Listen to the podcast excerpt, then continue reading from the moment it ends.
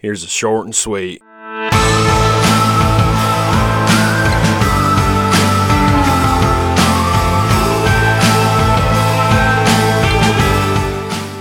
Men, I cannot think of anything more manly than a man who uses sophisticated words and who has complete control over their emotions. My cousin Jared Nielsen comes on the show today, and he shared a couple stories from his dad and the example that he set for his children. Let's listen. I was four years old and was living in Roosevelt, Utah.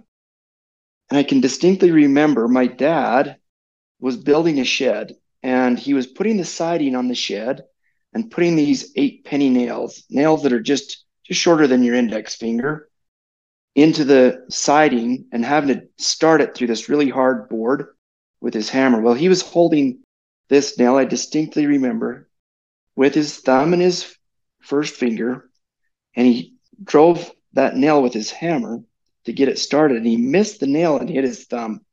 And when he hit his thumb, the blood just splattered right up the wall of the shed. And my dad just gripped his hand. He goes, Oh, that hurts. That's all he said. I was four years old and he just, Oh, that hurts. I can remember he was such a, a hard worker and, and just a great craftsman. He's later in life, I was, I must have been about 12 years old. He was trying to finish our, our basement at another home that we had moved to in another town here in Utah. And it was late at night and he just had time to work after work. So here he was running a table saw under a single light bulb, a porch light bulb, at the back of our house. And just remember, he opened the door suddenly. He said, Suddenly, you grab me a towel. And uh, I ran and grabbed him a towel and he put it over his thumb and called my mom and asked her to, said, I, I better go to the emergency room. He'd run the tip of his thumb right through the table saw. And all he asked me for was a a towel. He just he didn't swear, he didn't profane, he never used the name of God or the name of Jesus Christ in any way but reverence. And that that just impressed me so much. I, am not going to lie.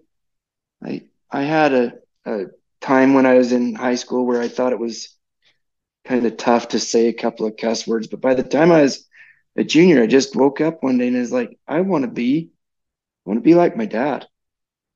And I've never heard my dad swear. And I, I made a commitment then that I never wanted my kids to hear me swear. And I've been married now 21 years and I've never sworn in front of my kids or my wife. I've never had an occasion or need to because it's not part of my vocabulary. Anyway, I just think as men, one of the greatest things we can do is honor ourselves by using clean language and helping others to know who we really are by never letting a profanity cross our lips. And if we have, let's change our ways and be better. I loved that last part that Jared said. Let's be better. Let's be better, men. Let's use better language and let's set a better example for our children.